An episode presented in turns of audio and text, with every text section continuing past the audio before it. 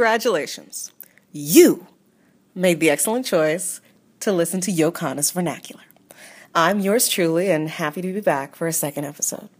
For those of you who missed my podcast, this is a show dedicated to the thoughts, opinions, and ideas that you missed and that Yokana feels you need to hear about. I pick five. I pick five. I talk about five. I anticipate that you take the effort after my podcast to start more communication and dialogue about these topics. I hope that my conversation starts a conversation, or at least makes you go on and read up more because you felt that strongly against or with my views towards what I'm talking about. Yokana's vernacular is still in the molding process, so if you have suggestions, topics, or concerns, use the hashtag YokanaV and let me know what you think. Let me know what you want to hear about. Let me know what I'm doing wrong, what I'm doing awesome, and I'll incorporate that into my next podcast. Hashtag YokanaV. But enough of that. Let's talk about two great things Starbucks and college. You know, because they go together. When you go to college, you drink Starbucks, or, you know, when you go to college, you work at Starbucks, or when you're at Starbucks, you see kids who are in college, or when you're at college, there's a Starbucks. But let's move on. Anyways, last week, Starbucks announced cool charging tables.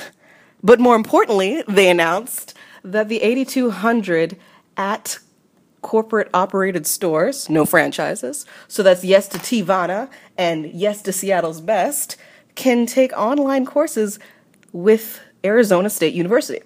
So that's a collaboration with the university to allow workers full tuition reimbursement.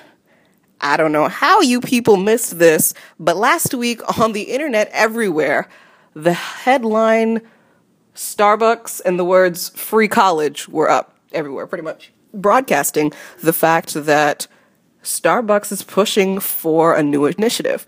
Starbucks wants to be the first person to, you know, get their foot in the door towards getting our citizens and our Americans who have jobs into the college world, getting their debts paid, getting their tuitions taken care of. Because guess what? The people who are working in these minimum wage jobs, like at Starbucks, do have college debt and, you know, want to continue and finish what they're doing. So, with that, it's a great start. And the CEO was quoted that they can't wait for Washington. Washington is putting forth effort, but guess what? Starbucks literally did that in two seconds by making a deal with a pretty great university. So, Starbucks College Achievement Plan is a great start, and let's continue to move on with that project.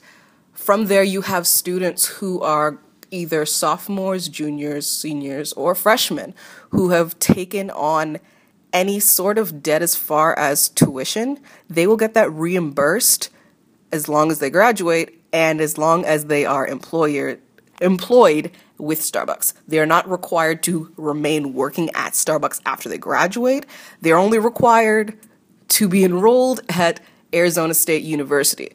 And while not every Starbucks is in Arizona, they can do this online. So that's how they, you know, bypass the fact that they're oper- offer- offering everyone an opportunity to complete college courses. I think that's a great start in the right direction. And if you think about it, they're pretty much applying some sort of grant or a loan, in essence, to a bunch of students who would not normally get that. You can read reviews or stories on how this has benefited different people across the country who work while they're in school and have more than one job, who have different debts that they have to take care of, who have different people in their lives that they have to take care of, as well as the education that they want to pursue. So it's great that the person who's employing you is taking that much more effort and care into your future. Moving on to a more somber story we go on to the Central Park Five. I was born in a year that this didn't take place. I didn't know a thing about the Central Park Five. Last time I heard about a numerical issue was Jena 6. This case took place in 1989, and it's as clear as it seems. The Central Park Five focused around a jogger that was raped in Central Park during that year, where five Hispanics and blacks were blamed and received time in jail for the crime that they literally did not commit. One man actually did 11 years in jail, while the others had about five or six years in jail. They were all released in 2002 for this crime in New York City.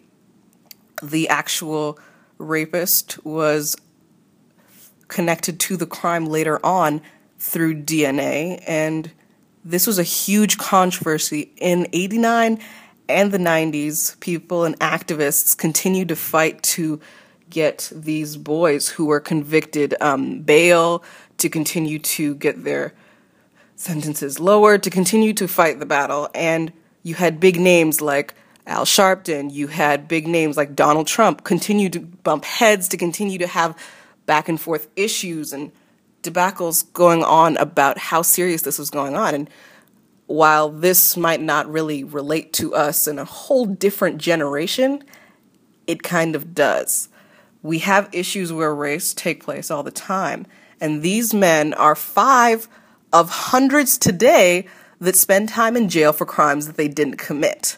While we have CSI Miami today and we have Law and Order SVU today that show us that, you know, DNA response and all the different technologies can get back from the lab in less than two minutes, we need to realize in real life it doesn't happen that quickly.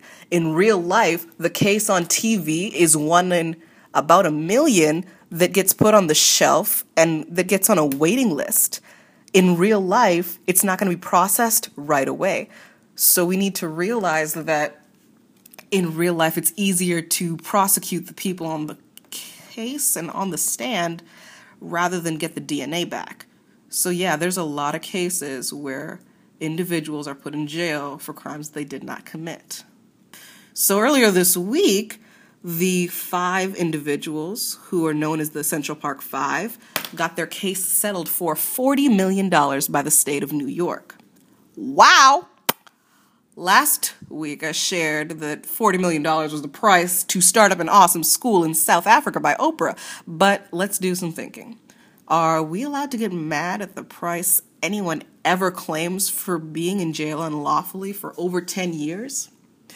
Mind you, the lawsuit originally was for 250 million and New York state just, you know, settled for 40, but literally, this was us playing God with someone's lives. And the court is always, you know, us playing God with someone else's lives. And while that's what the court is for, and we have a jury and a process and trial and error for, we still have cracks. We still have error taking place. So there are things and processes that are not efficient yet.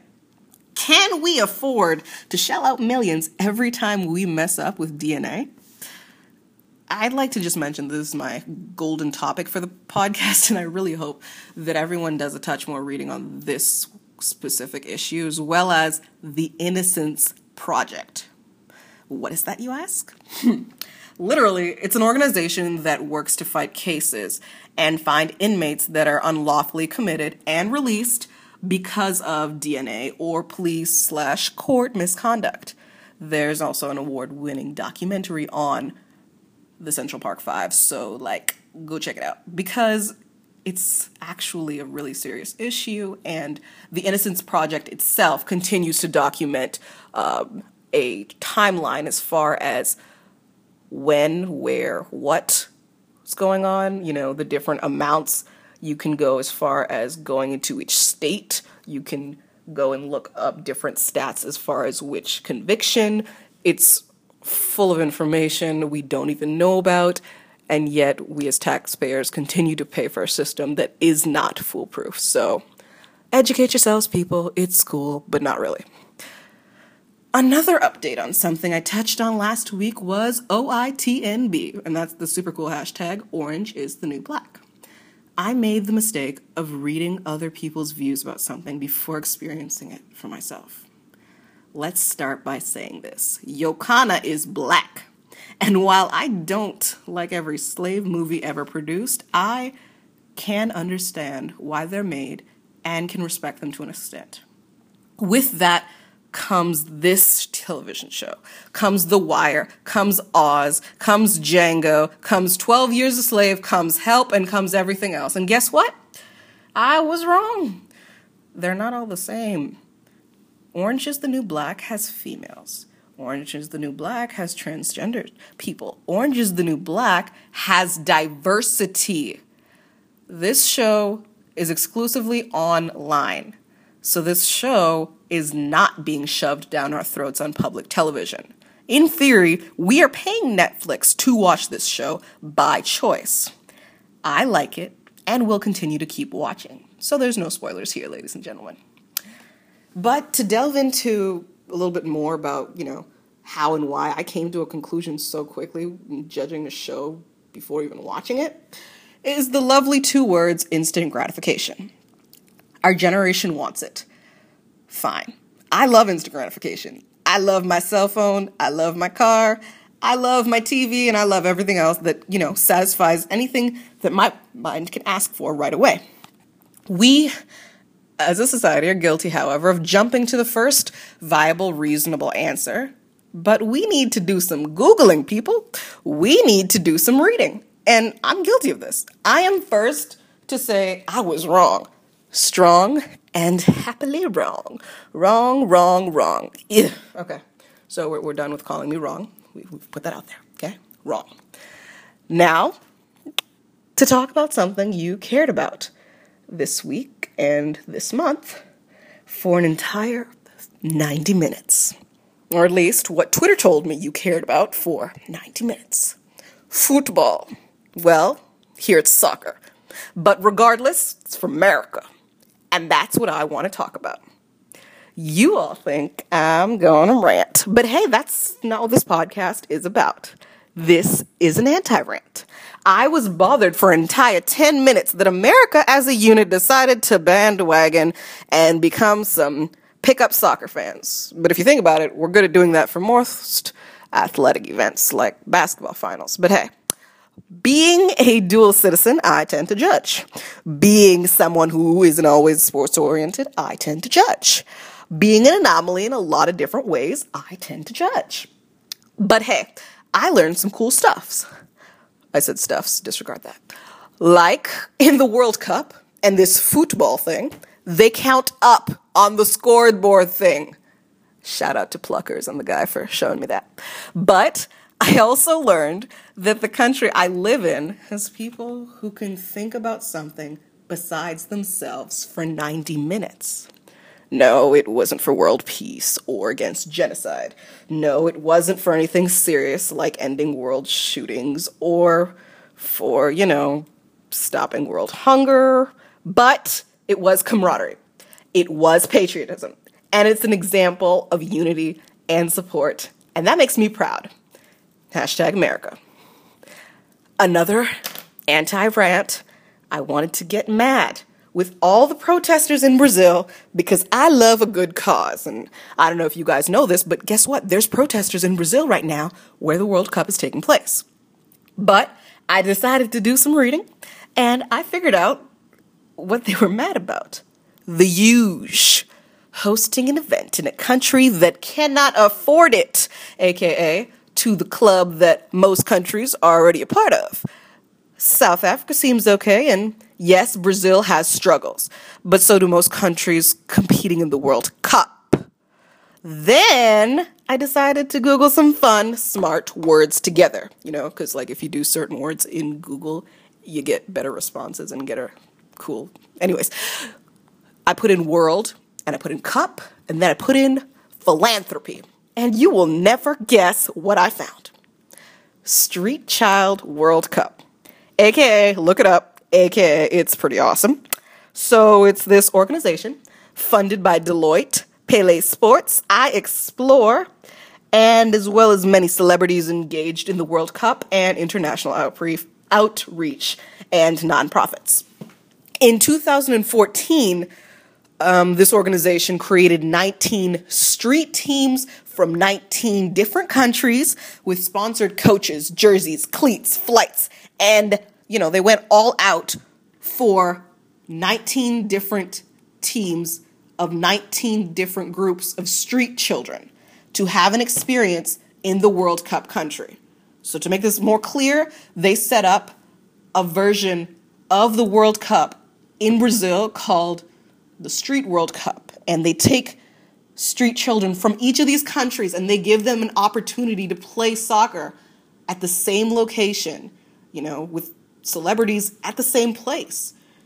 And they give them an experience of a lifetime. And these are not kids who are practicing, you know, in big auditoriums or at actual schools. These are kids who live on the street. These are kids who are struggling. And they get to play in this and get an above and beyond experience. They get to tour that country. They get to meet the celebrities. They get experience. They get homes. They get things out of this at the end of the day. They're not going back on the street after this. And while this isn't every homeless person in Brazil getting taken care of, and this isn't every building in Brazil getting taken care of, it's a start. And then it's an example for every country that decides to host the World Cup after. The World Cup and the Olympics, while we're talking about them, continue to make the same mistakes, and websites like BuzzFeed continue to demonstrate. So obviously, these really large world international events that we feel are necessary to compete in against each other are not done. We're not done with debt, and we are not done with abandoned stadiums. So, I guess we haven't learned yet, so let's just keep going. And the finale cool ass iPhone applications. Ed Damiano, I might have mispronounced his name, has developed a bionic pancreas to help his 15 year old son battle diabetes. How awesome would it be if every parent had this much drive to solve a problem by creating an app with their iPhone? Well, let's think about that sentence for a second. Every parent probably does have that much drive to create an app and solve a problem. But how cool would it be if it was actually a problem that we could practically use to save a life? Whoa, that's pretty awesome. I just want you to think about that. Because right now, we have maybe 30,000 apps in the iTunes store and the Windows Phone store and all those other stores flooded with similarity to Flappy Bird. But how many different apps do we have trying to ve- develop a bionic pancreas? that literally works to release insulin and glucagon and different um, things into different people's bodies to save their lives. I mean, that's pretty awesome. That's excellence at its finest. And to leave you, I ask you this one question What is your anti rant, and how are you going to fix it, use it, or apply it this week? Peace and blessings.